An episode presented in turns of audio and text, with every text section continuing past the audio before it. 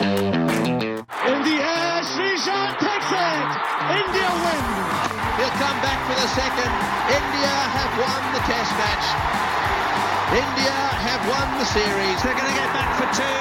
India at home. Lords goes wild. Hello and welcome to the latest episode of the 81 All Out podcast.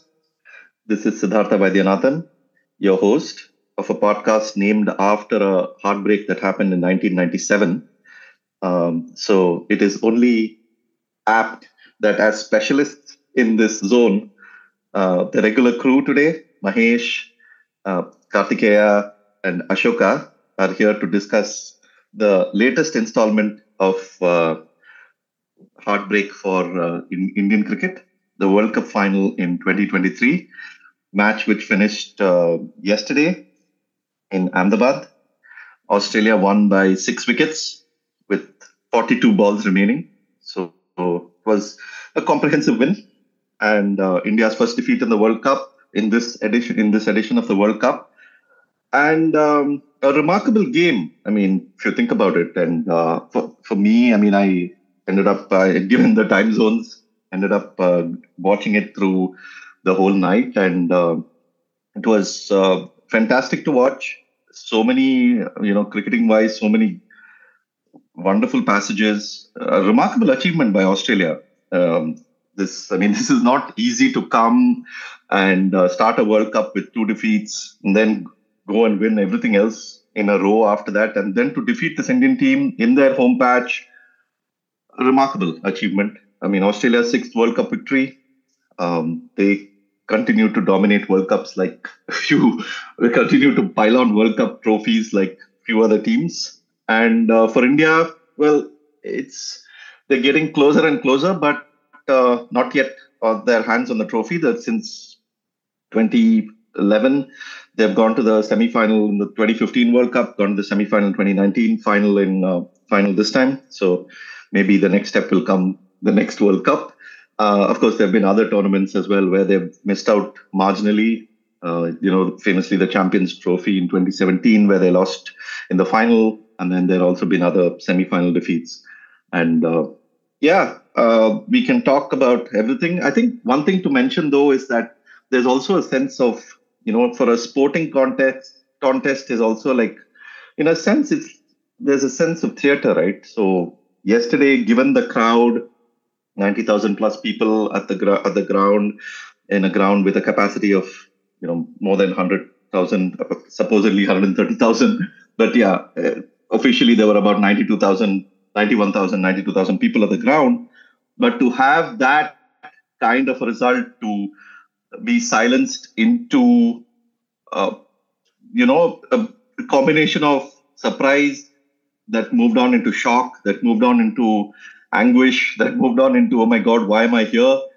Uh, that that there is something to be said about a sporting contest where you experience that as much as it is about you know going to a ground and cheering and uh, celebrating with uh, you know masses of people cheering your home team waving a flag. And through the tournament right? Through the tournament there have been so many grounds which have been packed with indian fans the sea of blue and people really really taking great joy and pride in the way the indian team has played. They've not only like defeated opponents in the during the course of reaching the final right? They have dominated them they have uh, really been the best team in the World Cup till the final. And on that day, I mean, you can still say they were the best team in the World Cup even after the final, because after all, the final is one game. But uh, yeah, there is a sense of uh, theater to the whole thing to watch. You know, it um, takes you back to famous moments in sports where these things have happened and are remembered forever and ever. The famously the 1950 uh, Football World Cup in Brazil, where the Maracanã, the giant Colosseum that is the Maracanã hosted Brazil against Uruguay, and uh, Uruguay won that match, and uh, that was seen as like the ultimate heartbreak in Brazilian football, uh, and is still seen as the ultimate heartbreak in Brazilian football, despite everything they have won after that. You still mention 1950 uh, Maracanã to people in Brazil, and they would be like, "Oh, that was the biggest tragedy in our uh, history," and things. So it's known as it even has a name, the Maracanazo, which is like the Maracana blow. And so, you know, you know, silencing such a big crowd. You know, Australia went to Pakistan in 1987. Nobody gave them any chance of winning that semi-final in 1987. Pakistan were the best team in that World Cup. Imran Khan had already announced it would be his last game. They went, they won that match. Uh, again, a remarkable victory. I would say comparable to what happened yesterday, given the expectations and given the opponents they were facing. Similar to yesterday, Pakistan went oh yeah, in 1992. Pakistan went to Eden Park, played New Zealand. New Zealand, which had gone like undef- almost undefeated through the tournament, they lost to Pakistan in the league phase. But Martin Crowe's New Zealand were like red hot favorites to win that game, but they lost, and Eden Park was turned into silence. So yeah, it's sort of reminiscent of so many moments like that. And I think, uh, you know, for fans of cricket and for fans of sport, this will be something that people will remember for a long time. Not just for the fact that the Indian team lost. I mean, that's one thing, but the remarkable Australian victory needs to be acknowledged and how far they have come and how well they have played and how well they adjusted to the conditions. So, yeah, uh, let me bring everyone else in. Uh, Mahesh, thoughts um, and hope your son is doing okay. yeah, that's going to be my first thought. Uh, you know, we were watching together. Usually he sleeps after the first session because it's quite late in Singapore. But fortunately, school holiday started just in time for the final. So I let him watch through the night. And at some stage, he was asking questions, and then all of a sudden, his voice started choking. And my wife asked him, Are you crying? He said, No. And eventually, he started crying and uh, I had to console him a little bit. And, and I told him it's okay. You know, India has won two World Cups in the past. It's okay. And he said, but Australia has won five. and, and this was before the game ended. So now they have six. And uh, and today I was discussing that in office. So the you know uh, my boss is an Aussie, and and he came to talk about the match. I said, you guys have claimed another generation of Indian fans. Come on. You know, when I was growing up, India was a weak team. Australia was a great team. So it made sense for us to go through that. And now my kid is growing up. India is a great team. Australia is a great team. I thought it shouldn't end this way. And looks like the Australian juggernaut has claimed another generation of Indian fans. This is a good moment for you, right? Because now oh. father and son have common ground to bond over. I mean, we have common ground to bond over for sure. I didn't want this to be the common point. We talk about cricket every day enough. I mean, we play cricket, he bowls like spin, and we talk a lot about that. I mean, I didn't need a, common point like this. I mean, next thing you'll say, you know, let him experience an 81 all out. I would say no. no, it's always tricky with with kids. I mean, in, in, in, my kids, of course, are now, I think they're slowly gravitating towards the Aus, Aussie fans because they love this show called Bluey, which is this Australian children's show, really famous children's show. And so they were very happy that Bluey's team had won and all that. So, no, but I'm saying when it comes to kids and uh, rationality and emotion, right, it's very tricky because as all of us know that it's very hard to be rational uh, until at, at, that age. And you actually want to feed that irrationality a bit because love for sport comes a lot from irrationality. And so the heartbreaks and defeats and things of course now if you have an uh, you know as an adult if you continue to feel bad about it that's like pretty uh, i mean it's like okay i mean you can only feel bad about it for so long. But as a child i think it's important to hold on to that uh, defeat and that memory and the feel feeling of uh, your team losing for a while. You know, there's this famous um, uh, Charlie Brown sort of cartoon, which was really famous. Uh, you know, that strip, which uh, became really famous because there was a baseball team that um, the uh, Charles Schulz, the uh, right cartoonist, used to support, and they ended up losing like a really close World Series game, World Series sort of title, and there was a strip that he posted the next day in the newspaper, which had just had Charlie Brown sitting there looking at the skies and just saying, if that ball had just gone one foot lower, then they would have taken the catch and we would have won the World Series. And that's it. There's only that one thing, uh, one strip. But then there's this long sort of pause after that. It's like he's drawn that long strip, right? And you're like, yeah, that's what people think about, right? If only something had happened, you never know. So, yeah, I think it's important to hold on to that, especially when you're a child, because that nurtures your love for the game. Yeah, indeed. I mean, that's what uh, I was thinking. And of course, uh, I was telling this in office as well, right? I did the same thing when India lost in 2003, except I was an adult then. So he had a good excuse to cry. you know, um, I mean, I mean, I think uh, 99 was worse for me than 2003. The 99 Actually, Chennai 99, test yeah, was yeah. worse for me than Yeah. the 2003 final defeat. Yeah. No, I'm talking about Australia. I mean, it's not even 92 Australia loss was uh, was heartbreaking. And that time I was a kid. So Yeah, but one thing we have to mention about this Australia, right? If you look at history, of course, there are different different teams. You can't compare, you know, what the team in the 2003 did to the team here. But if you see, ever since, to, not to let's forget 2003 because that doesn't fit in this comparison. But 2007, 2015, and now Australia have, uh, and even you can even go back to 99 if you want. Like Australia have beaten the best sides that each country has put in front of them. Like 2007 Sri Lanka, you can argue was one of the greatest Sri Lankan sides. 2015 New Zealand is definitely, I think, one of the greatest New Zealand sides ever, if not the greatest New Zealand side ever. And this is the greatest Indian side ever. I don't think any of us in this podcast have any doubt about that. They've beaten them all. And 99, they beat Pakistan, which is probably the, you know, one of the greatest Pakistan teams ever. So there is something to be said about that. I mean, they're just they're just a great cricketing country. They keep producing great teams. It's not.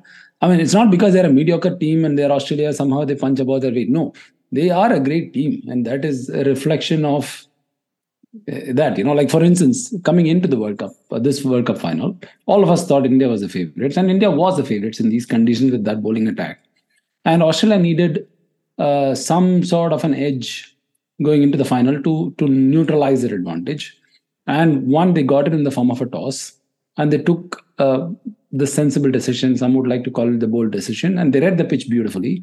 But it's not just that, right? Are they lucky?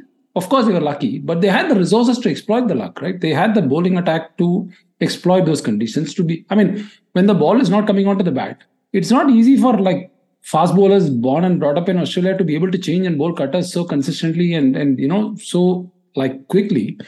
And even if you look at uh, actually it was a good percentage match if you look at what india did versus what australia did it's very difficult for us to actually say that this was a suboptimal choice by either teams you know uh, i mean we'll talk about it the the siraj uh, shami sort of swap perhaps was suboptimal but i mean there are so many such decisions made you know in the match it's it's very difficult to pinpoint one thing or the other like if you look at the way rohit played and some of us were chatting about it in the in the chat group as well that that he was perhaps taking too many chances. And a couple of times he got a close shave. But eventually the 47 runs proved to be handy. And he, the way he got out, he was trying to take on Maxwell because I think Hazlewood was injured and, and uh, or whatever. He went to the dressing room for a brief break. And they had to bowl Maxwell within the first 10 overs. And Maxwell was bowling with two fielders on the leg side. So it was a high. In fact, the six that he hit the previous ball was perhaps a low percentage choice because he hit it right over the fielder. But the shot was a reasonably good percentage shot. And it was an extraordinary catch. So it was good percentage cricket from Rohit and good percentage cricket from Australia. And it's just that the chips were falling in Australia's favor. And when India was uh, was bowling, the wicket was easier to play out. I mean, it's one of those classic things that happens where you know when the team is batting, bowling first on a on a day-night game, they have an advantage over the team bowling second, and that's exactly what played out. And that's exactly the kind of margin that Australia needed to offset the natural home advantage and the natural superiority that India had coming into the final.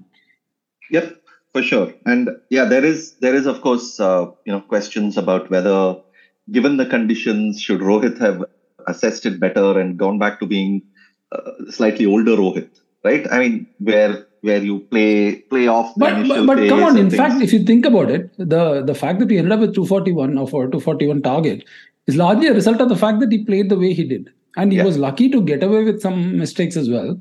And uh, and and he of course capitalized on other opportunities. In fact, the fact that run rate did not prove to be a problem till about the, the 30th over is largely because of his start. And No, and I uh, think and- it's uh, you know it's it was important to use the hard new ball because we saw like as the innings went along when the ball got softer, it was it was not coming on at all. I mean, uh, Surya Kumar uh, Yadav, there were moments when he, he was just like waiting, waiting, waiting, but then still there is no timing that he could get on it because first of all the bowling was so good, second of all the pitch had uh, was becoming harder to bat as the innings went along. So yeah, Rohit's decision was perfect. I think to go after the new ball, take the risks, and you know he got out to a stupendous catch. I mean, so that was probably the catch of the World Cup if you think about it. Running back and taking that catch is like unbelievably hard. Had, uh, Travis Head caught on to it, but who knows? Like if that catch hadn't been taken, which which might not have been taken on, on a, in another day, who knows? He might have gone on to make uh, 80, 90. And because the shot was on. I mean, the shot was on part-timer bowling with the offside, uh, uh, you know, opened up. The shot was on. Yep. Ashoka, we're talking about World Cup. Huh? Don't go into CSK and uh, IPL. but yeah, I was planning to. But uh, anyways, uh, first of all, Om Shanti to all Indian cricket fans. uh, we have been thoroughly Om Shanti. Sai Baba refused to smile at us from heaven yesterday. But Yeah, yeah, uh, yeah. that's this fine. is Prithvi. Shaw's. Uh, this is Prithvi Shaw's doing. yeah yeah but uh, yeah man i mean i agree with uh, mahesh man. I mean i mean i, I think rohit's approach is justified. Uh, he was uh, trying to hit a lot of uh, shots and it and 47 is what he got and he had made 40s in previous matches as well. And uh, yeah you know i mean they saw the pitch and they thought that this is not going to be a 350 pitch. So they had to get all the runs up front so that's what I think. Even Kohli, if you see, he had made uh, 20 odd runs in 12 or 13 balls. So he was also batting very quick. He was trying to make runs uh, whenever it was possible. So yeah, so we can't fault what has happened. Maybe Australia bowled sensationally well from 11 to 40. I think there were only two boundaries that I saw uh, that they had conceded. So they were amazing. Uh, and uh, and obviously Travis Head had uh, a lot of luck in his hundred when he batted. Uh, nothing went for the Indians. Nothing much went right for the Indians. So, so yeah, this there was one bad match that was due, man. And I, I think uh, it's unfortunate that India got it in the finals. Uh, but I've been reading some literature since about how it is inevitable that Australia will win tournaments. Australia know how to win tournaments. Australia were born with their DNA modified. All this is another type of rubbish, you know. I mean, this is also writing to the result. The team that won was a very, very good team that had no, uh, I mean, second opinion there. But India were the team of the tournament. They were the exceptional team in this 11 matches or 10 matches that they played.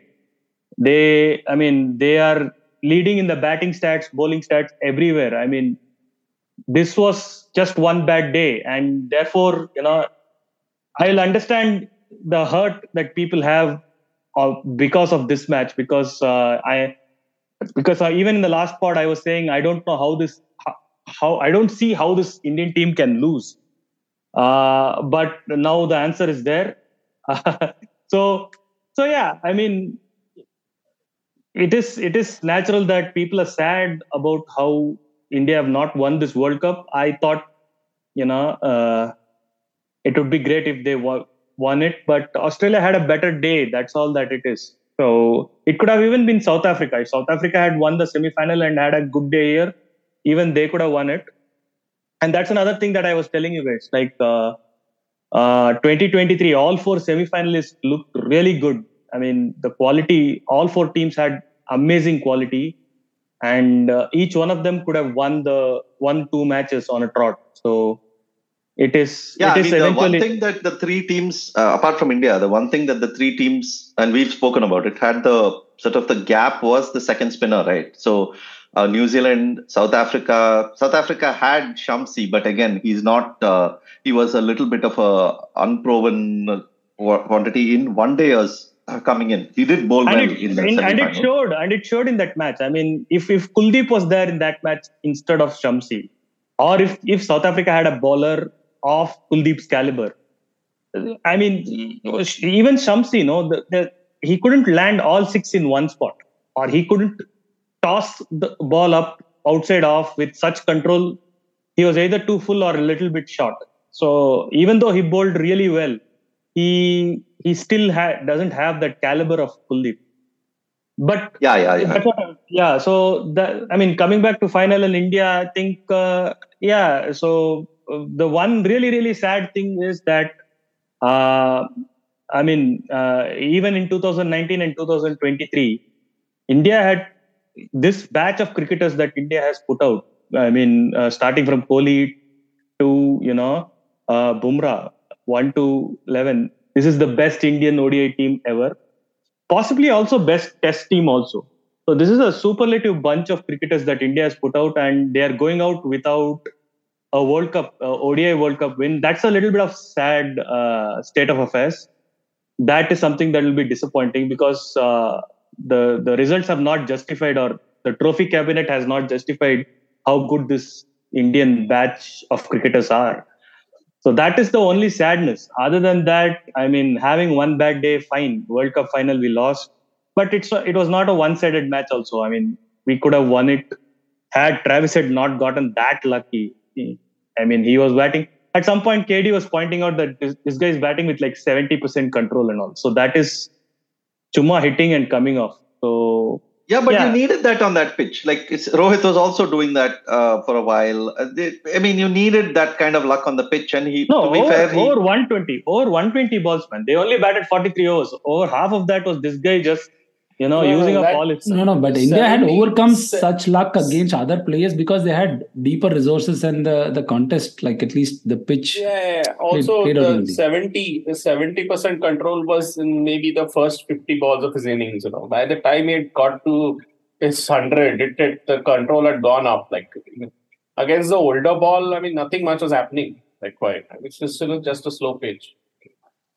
But you see, other batsmen who have scored in this match, uh, let's say Kohli or Rahul or um, or or Labuschagne, they they using conventional methods they couldn't score that many runs that quickly. Only Rohit Sharma for a brief while and Travis Head for a long while could do it. And you guys are right. I mean, they needed that kind of you know things to go their way for them to score at that rate, at 110 or 120 strike rate or else this was not going to happen. Uh, so yeah, he did it and it worked for him, and it's it's probably one of the best hundreds in the final. Man. So yeah, uh, good for Australia, great win, but I still think the second best team won this tournament.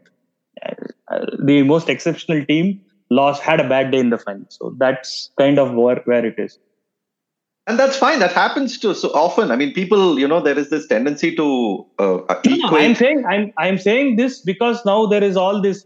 Uh, Australia have modified GN, DNA where they have yeah, the yeah. talent to win where it matters and all is coming up.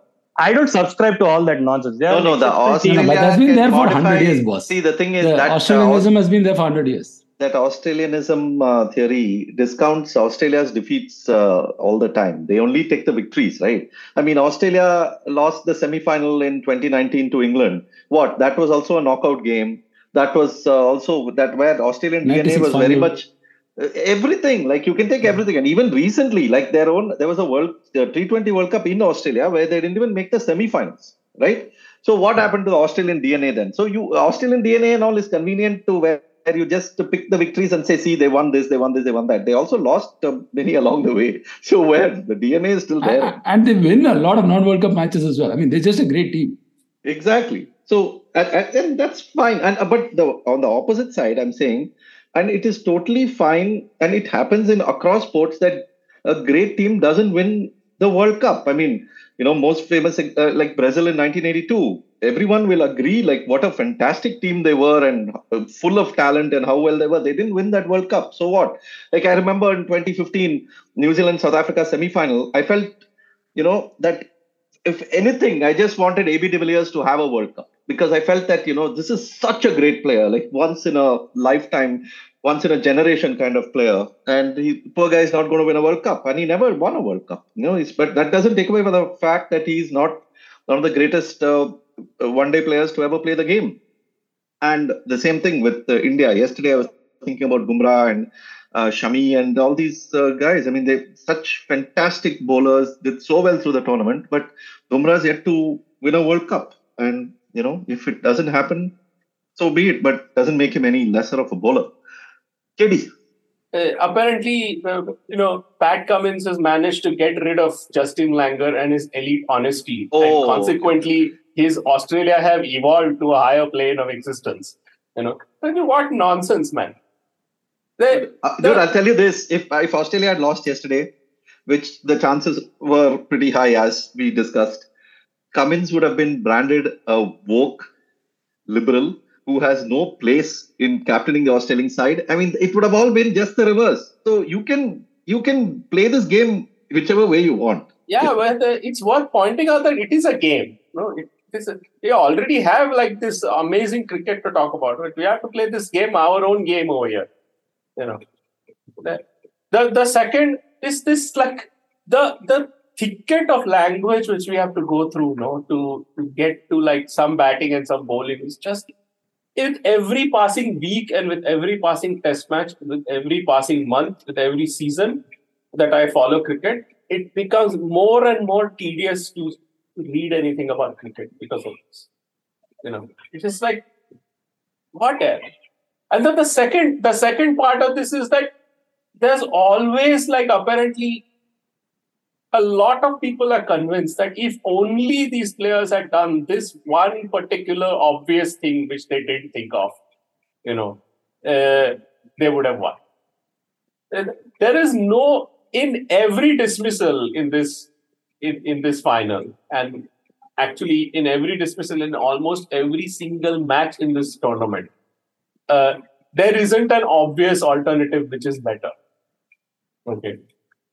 There, I mean, this idea that you know Rohit's. Uh, I mean, there was this idea when when this Kohli was out, no, his bowled played on to Cummins. Uh, this this idea that uh, people are saying that oh, angled bat, unforced error. You know, I think so. Now, if we did that in a Test match, I would agree. You know, because look, in a Test match, you consider the value of conceding a dot ball, okay, uh, as opposed to conceding a wicket you know and it's not even close okay you you you concede the dot ball every time right okay, whatever the bass bowlers might say you, if, if you are not hitting an attacking shot you concede a dot ball gladly like you leave the ball outside also unless you're actually hitting it right so but in a one day match you cannot do that no because if you if you actually play pat cummins and josh hazlewood and mitchell starc and adam zampa and you play to the merit of the ball, right, strictly on this pitch against this bowling, you will score like two or three and over, right? And you cannot afford that. So you have to take a chance. So you have to play the percentages and you have to play the percentages that you're used to. So, and from time to time, it's not going to work. So it, it's, it's just one of those things, you know, it's part of the game. And it, when I say it's part of the game, this is not a cliche. It is literally the part of the game. You know, that, you know, at some point in every ball, the batter has to make an act of faith and say, okay, this is where the ball will arrive and play it. And, and not just that this is where the ball will arrive, but this is where the ball will arrive in this moment. Okay. Now, if it's a two pace pitch, then your judgment of that moment is a little less certain than it is on a true pitch. Right.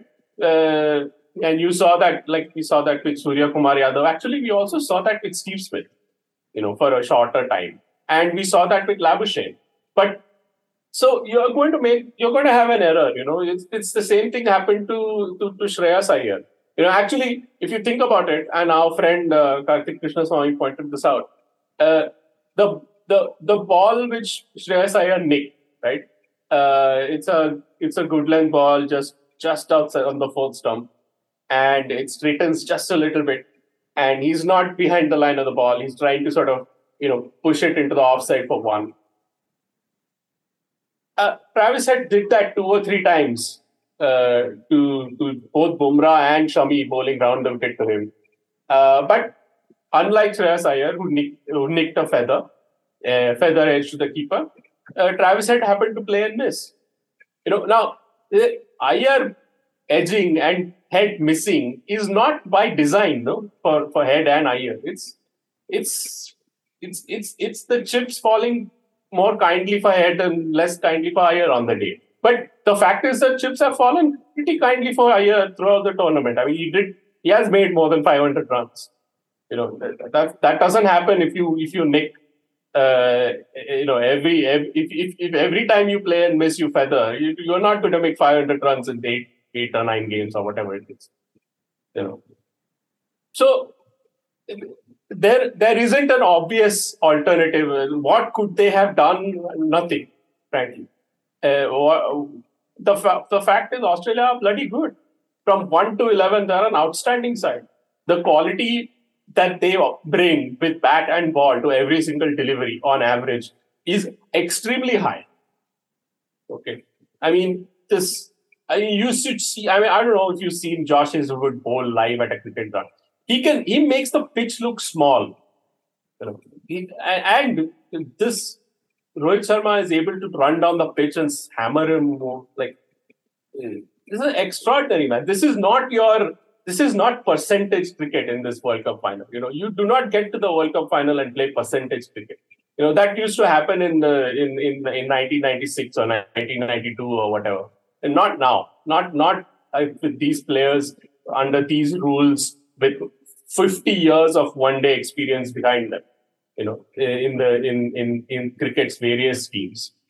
You know, the the reason they are playing like this is that they've seen, uh, you know, Imran Khan uh, and Javed Mehta play the way they did in the, the middle order in the 90s, and and they found that yeah, okay, that's inefficient. There are more efficient options around. You know, this is most obviously evident in how the openers have changed in one day cricket. In the 80s, the openers used to score so slowly. In the 90s, that changed because they found new efficiencies. This is why the game is maturing. This is why in every successive generation, to get to that same level of excellence is much harder than it was. This is why I think that Cummins is the greatest Australian bowler in eh, in history. Because I think I think Lindwall is the best Australian bowler since the war. I think Lillee was better than Lindwall. I think McGrath was better than Lillee. And I think Cummins is better than McGrath. Because to get to that same level in this era is much harder than it was in McGrath's, era. You know, so if you really want to have a conversation about the cricket, then you have to consider all this stuff. You know, uh, I mean, I think as far as the match is concerned, uh, basically Australia had a narrower path to victory than compared to India.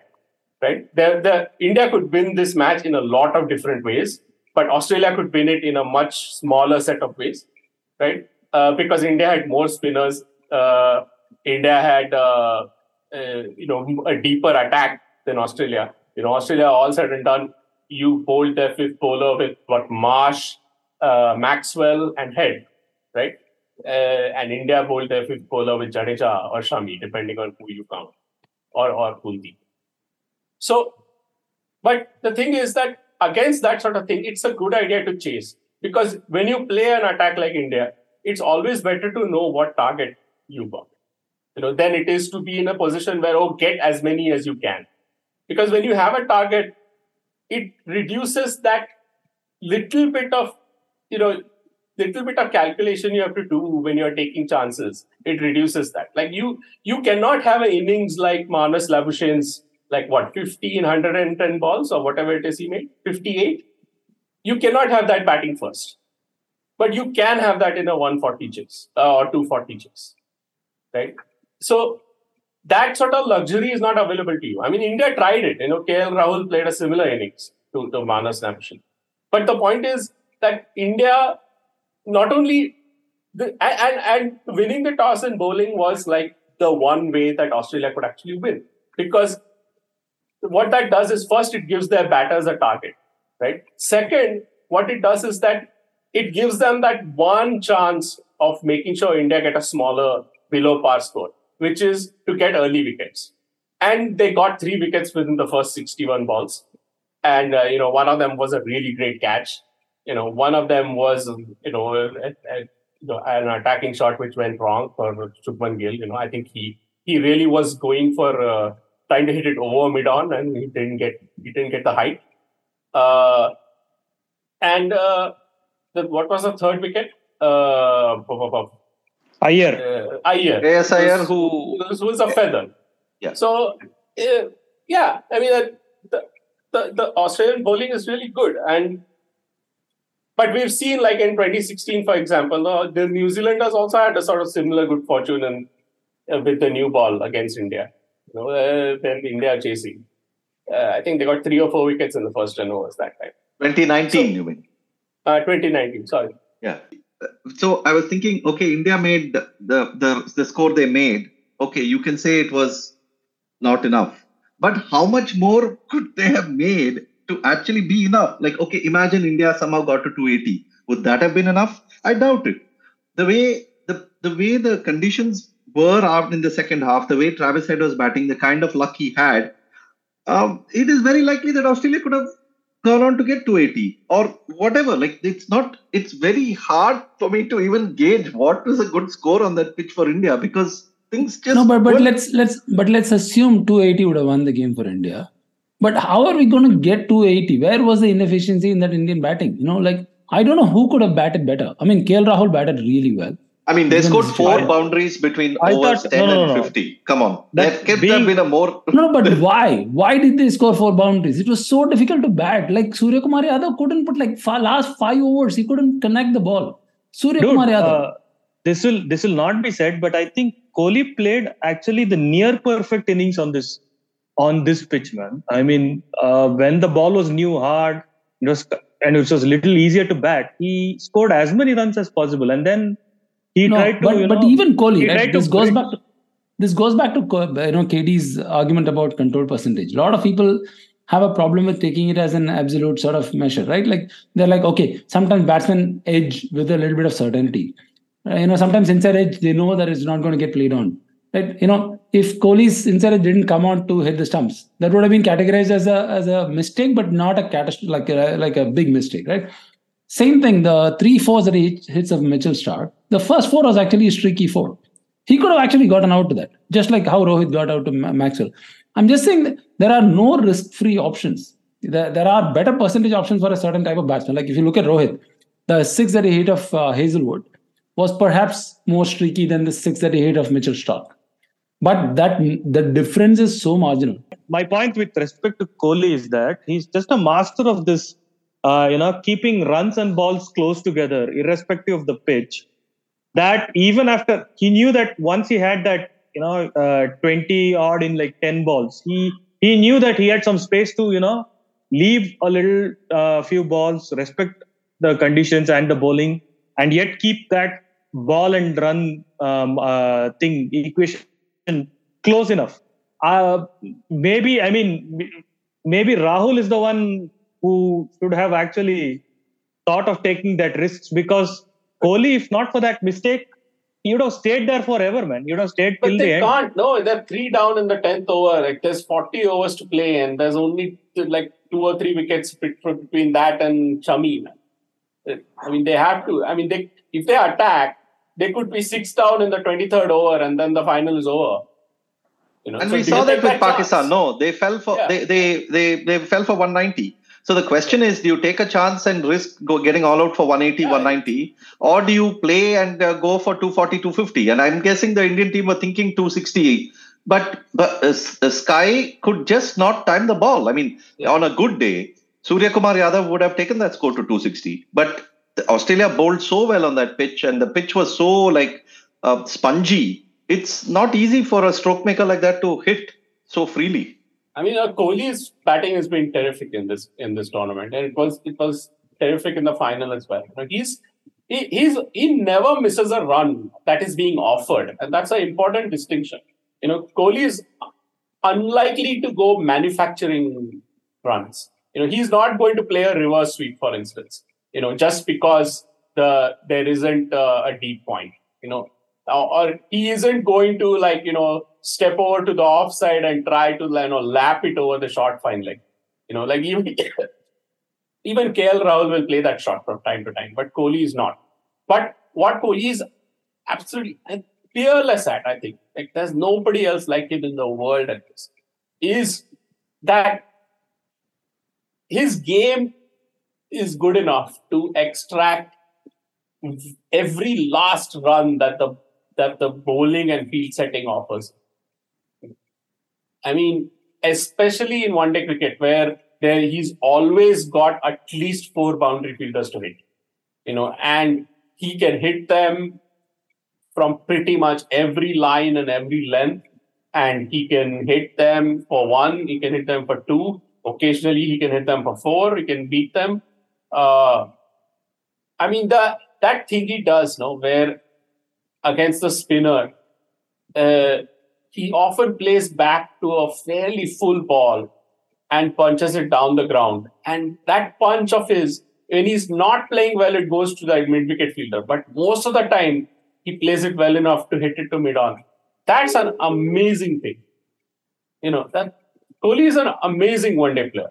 He, he, he really is. I mean, he's he's an extraordinary batter. And this year and in this tournament, especially, the our privilege has been that he's been in form. You know, he's, he's found his touch and he's been, been back in form and he's been just sensational. It, it, it, he really has. I, No, and one has to also like when you're talking about the we're talking about the Kohli Rahul partnership, right? And the fact that India hit only uh, four boundaries between overs 10 and 50, we have to also mention how accurate and fantastic Australia's fast bowlers were. I mean, there was a time when uh, the field was set was a predominantly leg side field. I mean, there were people close on the leg side and there were people in the boundary. And the Australian bowlers were getting that ball at a perfect line uh, around, you know, the middle and leg stump. And they were challenging the Indian batters to go for it. Like, if you have to get runs, if you really want to get boundaries, you have to beat the fielders there and you have to play that pull shot or you have to play, you have to manufacture that shot. And it's yeah, hard I mean, to. they, Yeah. the Australians, I think they they bowled to their three wicket advantage really like brilliantly. They they they exploited that like superbly. You know, the, the, and and you and you should not be surprised that they did, man. These are really, really world class bowler. No, no, but on the contrary, I mean, you should not be surprised. On the contrary, I think they deserve a lot of credit for that. I mean, they don't play in these conditions. For someone like, uh, uh, what's his name, the Zampa, we understand, right? He's skilled enough to exploit these conditions. But for the fast bowlers, to be able to sort of one, this is what we admire about Bumrah, right? Every time he decides to bowl a slower ball, it's not just a conception, it's the execution, right? So, sim, I mean, and that's just some of those genius balls. But for these guys to kind of bowl with the discipline and just sort of surrender themselves to the pitch and change their bowling style just for that one day and to be so precise in that execution i think it deserves a lot of credit. They bowled beautifully. It's not okay the the simplest i mean as KD said if australia had narrower path to victory the toss became a crucial thing right? But the toss is only an advantage if you have the resources to exploit it right and australia had the resources to exploit it and they did exploit it No, you know, uh, honestly, when I- I was watching Pat Cummins yesterday, I was like, if after the game or at some point in the future, if Pat Cummins and Jasprit Bumrah were to have a conversation, I think Bumrah would doff his hat to how Cummins bowled yesterday because that is exactly how Bumrah would have approached the bowling. I mean, 10 overs for 34 and two wickets, man. I mean, that's like for a fast bowler to it's I almost feel like it's like swallowing your ego and saying, okay, these are the conditions. I'm here to restrict. I'm here to win the match. I have to take wickets, even though, like, I don't. It's not about relying on pace and swing and seam only. I mean, that is, you know, the things that you associate with fast bowling. This was such expert fast bowling in which Cummins was bowling cutters. He was varying his length. That and then he was suddenly mixing it up with the quicker one. So the batter is basically faced with such a wide range of speeds, such a wide range of length, and he was remarkable. I mean, yesterday's. uh, I mean, the ball that remove, remove remove the two overs of uh, Hazlewood where he got hammered by Rohit and see his figures then. He's he's bowled eight overs for 20 odd. He, so there was no out. I mean, one end Cummins is bowling, the other end Hazlewood is bowling. There is no out for Suryakumar Yadav or KL Rahul. Uh, They were just yeah buried. Yeah, no, and it and it's not easy. You know, it's not easy when you have uh, grown up bowling a certain style, when you've grown up on pitches which suit a certain style, to suddenly, you know, to make this change. I mean, Bumrah can do it because Bumrah has seen these kind of pitches all his life, and Bumrah can adjust it that way. But imagine going to like this completely new pitch and finding ways to restrict runs and take wickets. This is a remarkable skill, and I think Cummins and yeah Hazlewood, Stark. Stark is the much more attacking option, right? Like he he's a great bowler, but Stark is uh, you know he he went with what he does. But Hazlewood and Cummins for me were the just a, a class apart yesterday. Yeah, but you know, there's another thing which is that is that you know there are bowlers who bowl for wickets and a lot of the time they're good enough to get them. You know, like Dale Steyn he used to bowl for wickets. He like pitch it up and hope it, hope it moved, and his seam position was so good that he actually got that late movement. You know, uh, and and on the days when he didn't move, he used to go for runs. You know, uh, I think Rabada to a large extent is also like that. Very very attacking. also wickets, and he's good enough for, to get wickets you know, and then uh, on the downside of that, you have like Haris Rauf or Mark Wood, and uh, in these conditions, they are uh, what they know and what they are able to do. You know, their range is not like as good as like Cummins' range. You know, even though you know both of them are pace wise. You know, in Wood's case, I think they maybe are even uh, on average a little quicker than Cummins. But the point is, this idea that you don't bowl to get wickets, you know, that you you find a line and length where you hold, you you control the game, you know, and then you then you get wickets because the batter is forced into doing just that little bit extra. You know, that is, I mean, in a sense, Australia did to India what India has been doing to opponents all tournament, you know, which is you know, Bumrah and Shami and all, you see their interviews and you see their polling more than their interviews. And what do they say? They say, well, we are looking for well, what is the correct length to bowl here. What is the what is the correct length means what? Is that like what is the most optimal length to bowl here given what is offered on offer? You know, if it's moving, then you bowl one length. If it's not moving, you bowl another length. If it's slow, you bowl another length you know and it's one thing to say that you know you and i can also say that if we look at the if you were if we put in the work and look at the figures but it's a totally another to actually do it you know like you could have a bowler who's suddenly trying to bowl those off cutters and you know he's he's letting the ball fly down the leg side twice every over you that that you that wouldn't work but these guys are at this level like Cummins, Bumrah, Hazlewood, mean that's why they are great bowlers. I mean this is just the the sort of the the skill level and the range on display was quite something. Oh, the the the other thing that happened is that when India bowled, they were not able to do that. They, they were not able to sit back and you know bowl a length and wait for the wickets. They had to go chasing wickets.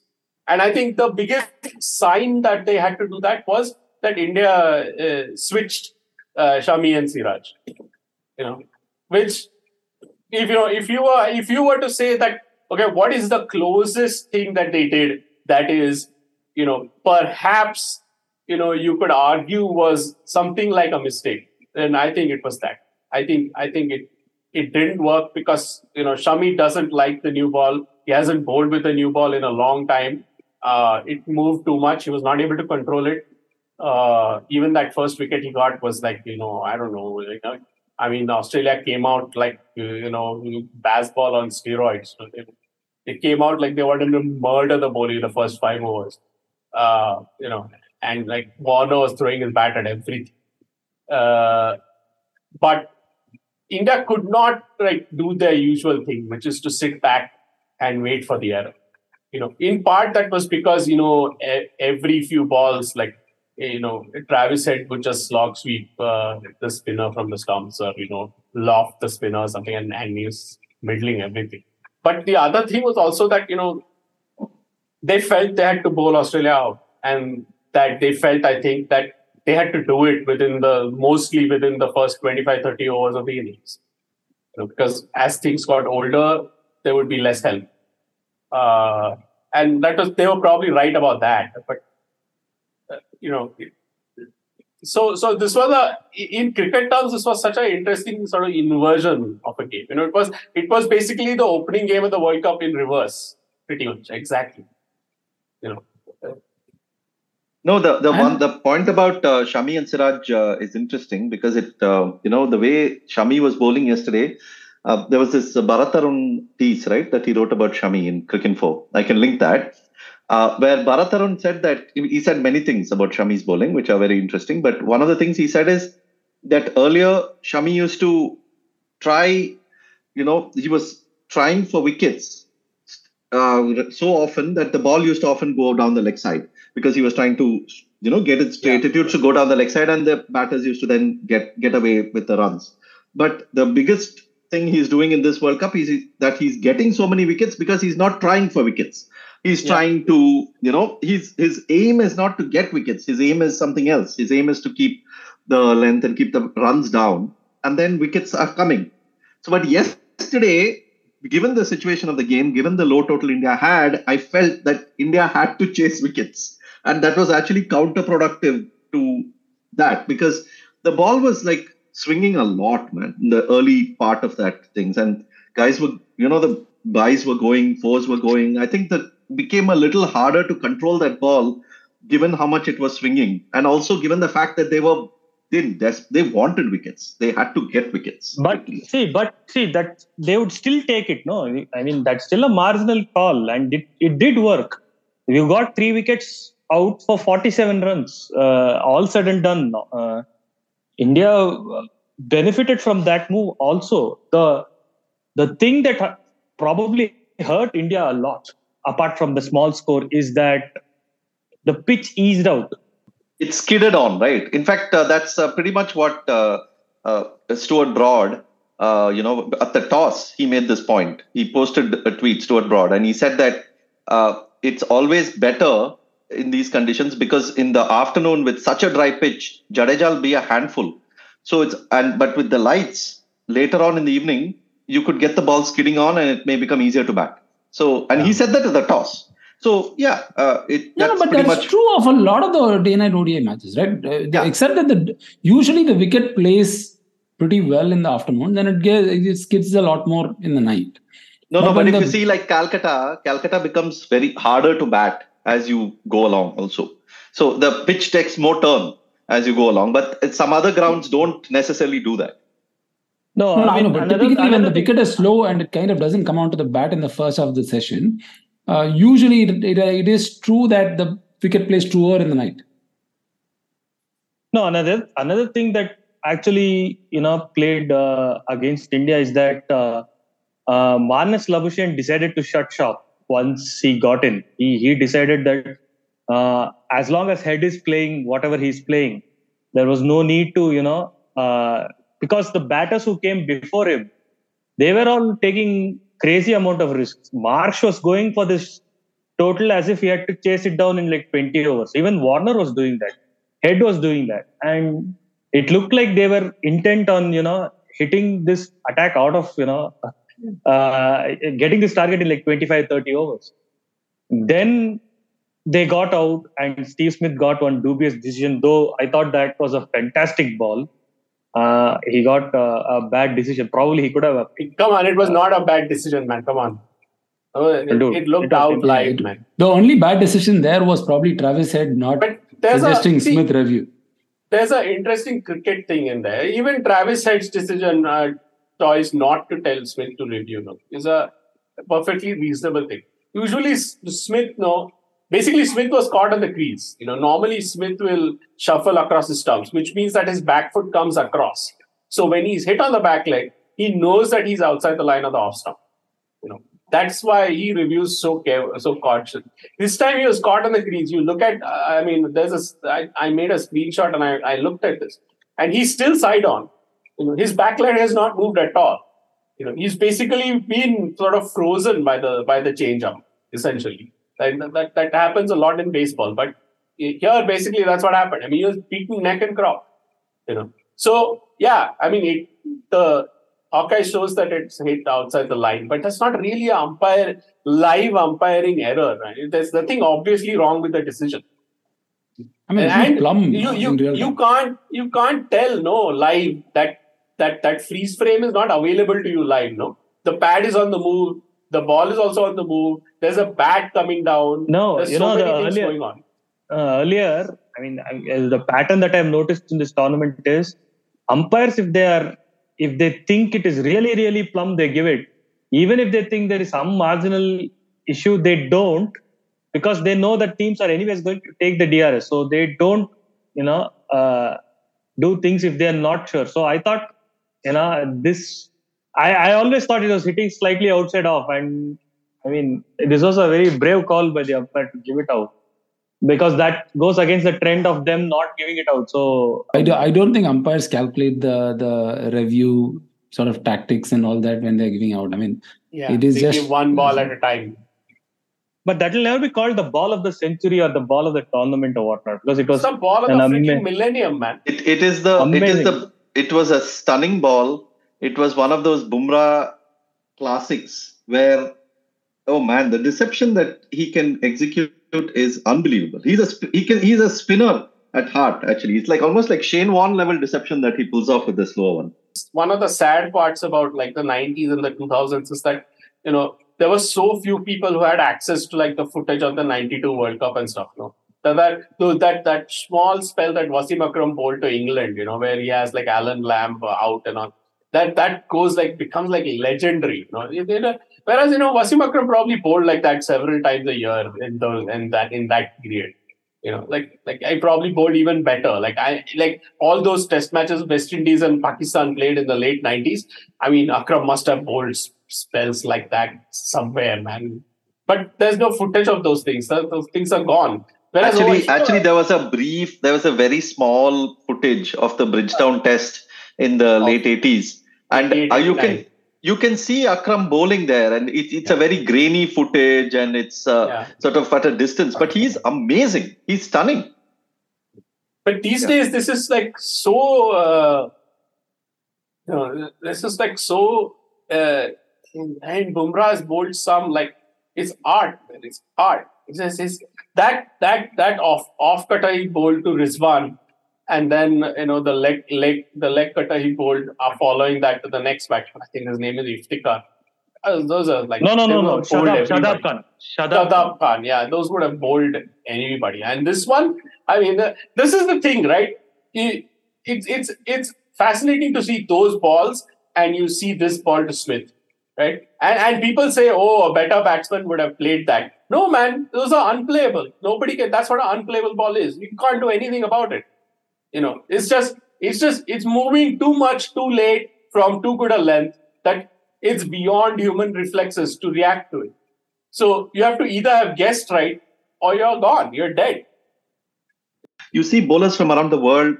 You see the level of adjustment and the quick, the swiftness with which he's able to just quickly, you know, pull that gauge back, and then continue to get the bat, batter in trouble, get the wickets.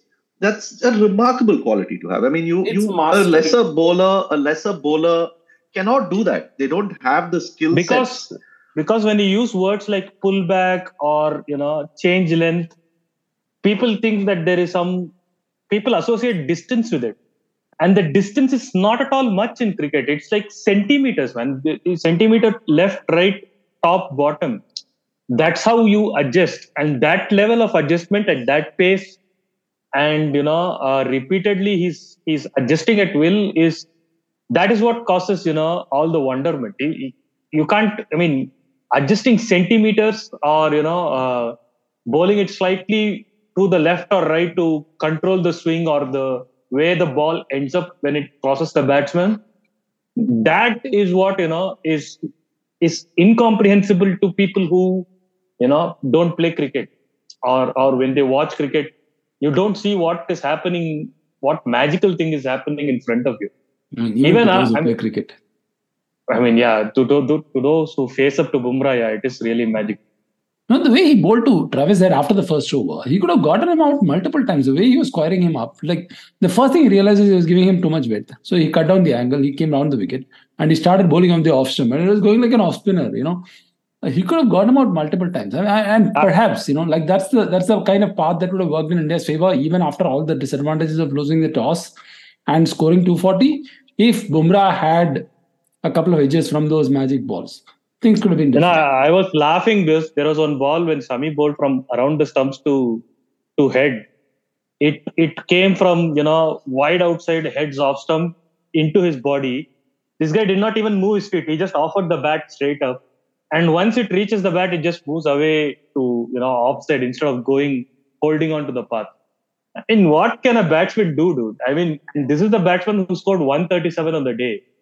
He had no Yeah. idea what to do to that second movement that the ball had. And that was Shami. And he was supposed to have a bad day. Listen, listen, listen. You've been hyping up this Indian bowling attack is the greatest thing since sliced bread. And they didn't win a World Cup final. and you're making on their own in their own here. conditions. In their own conditions. Yeah. And you're making up excuses here. You said three great fast bowlers, two great spinners, and in your home Yeah, what excuses? They don't need defending, man.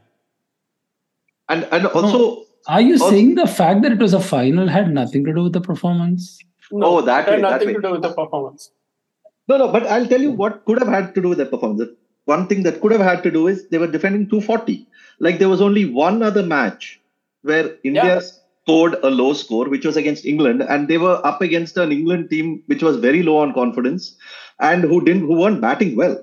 And that Lucknow pitch was different from this pitch because it was not. It didn't suddenly become easier to uh, uh, like it didn't quicken up and didn't become easier to bat. Also, Lucknow, I think the bounce was a little lower than here.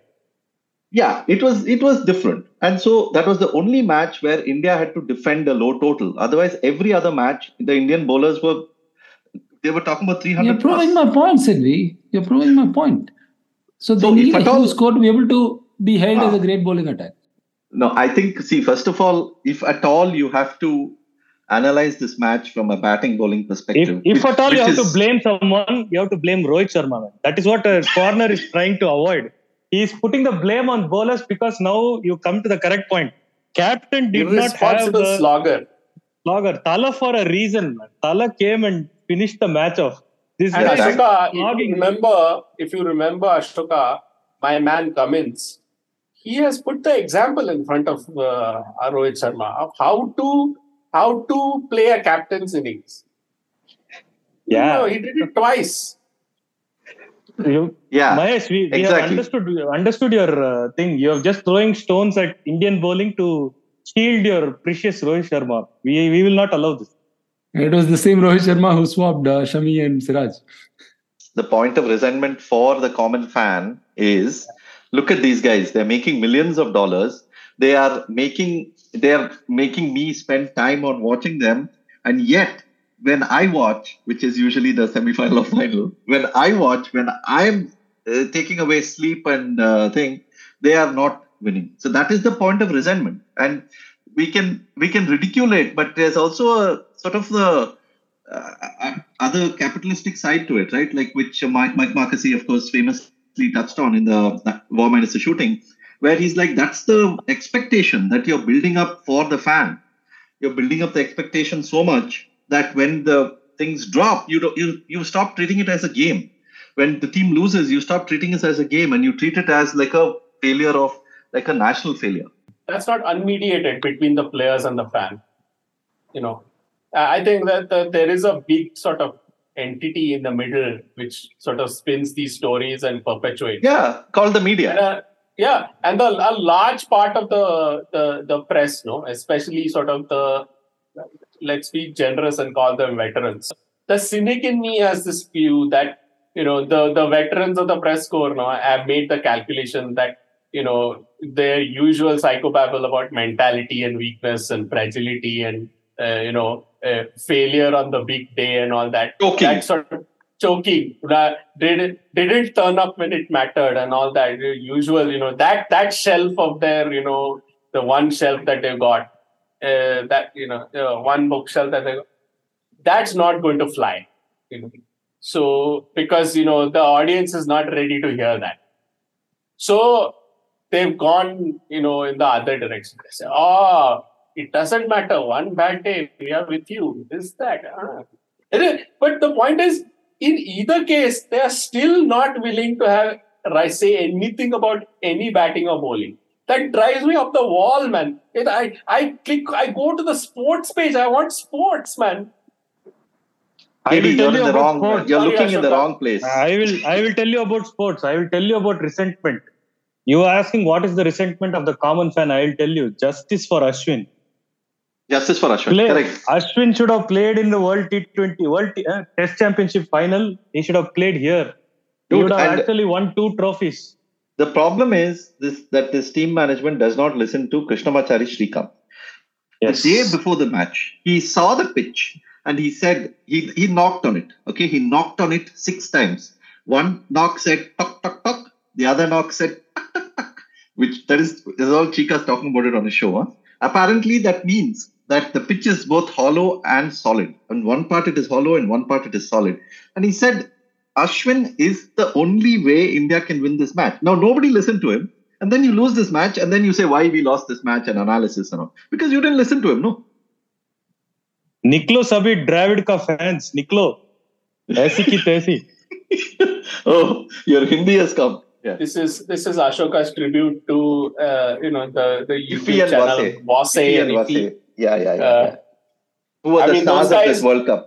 Yes, and and I I am bringing this up mainly because he has got me hooked on them, and I have since discovered that like while the actual World Cup has been going on, these guys have been playing their own imaginary World Cup in which Sarfaraz Ahmed is still captain of Pakistan and he's doing all magic things.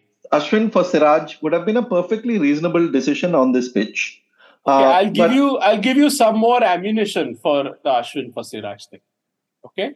Now, after the toss, Rohit Sharma said he would have batted first. Right?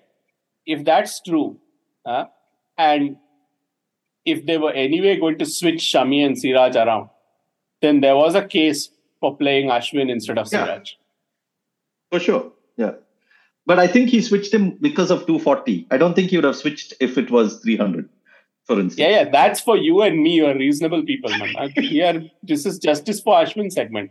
These guys are mocking Ashwin fans and they're playing with our sentiments. I will not allow this. Overall, this one thing that we must remember is that, you know, the unlike like uh, you know World Series or Super Bowl or things that happen every year. A World Cup comes around, especially a one day World Cup comes around only once in four years. Then who knows how many of these players are going to be around, how many of them are going to play in the next World Cup and all that. So I think that that level of hurt will definitely be there. Like Rohit, will Rohit Sharma play the next World Cup? I doubt it. Will Virat Kohli play the next World Cup? Well, he might because he's the fittest guy going around. But again, I doubt it. So Mohammad Shami, I am pretty sure that he won't be around. So yeah, there's there's a lot of missed opportunity there. But um, I think as a core, this is like a fantastic Indian team, and you know Gill, Rahul, Shreyas Iyer, uh, Siraj, Bumrah, they're all going to be around hopefully.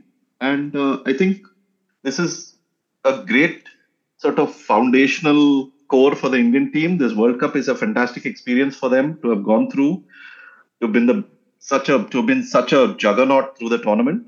And I yeah, one match, of course, you can feel bad about it, and you know there will be heartbreak opportunity, but they'll be back and they'll be really good, and it's great. I mean, in fact, I'm looking forward to watching this team more and more because they bring so much to the game. They bring so much of greatness to the game and joy No, to the we have, game. we have to we have to be generous and say that whatever you just said of India also applies to New Zealand, also applies to South Africa, also applies Sure. to also applies to Australia. They Afghanistan. are all Afghanistan, Afghanistan, at least they are a young team. There are a lot Yeah. of 20, 22 year olds, so they might play. But these four teams have a lot of 30 year olds, early 30, mid 30 year olds, who are all part of once in a generation squads. I mean, New Zealand, this is their greatest squad ever. Australia, I mean, at probably- least New Zealand, they got the World Test Championship. I mean, there is Yeah. that that one sort of bit of trophy that they got for their greatest team. But uh, South Africa and India waiting.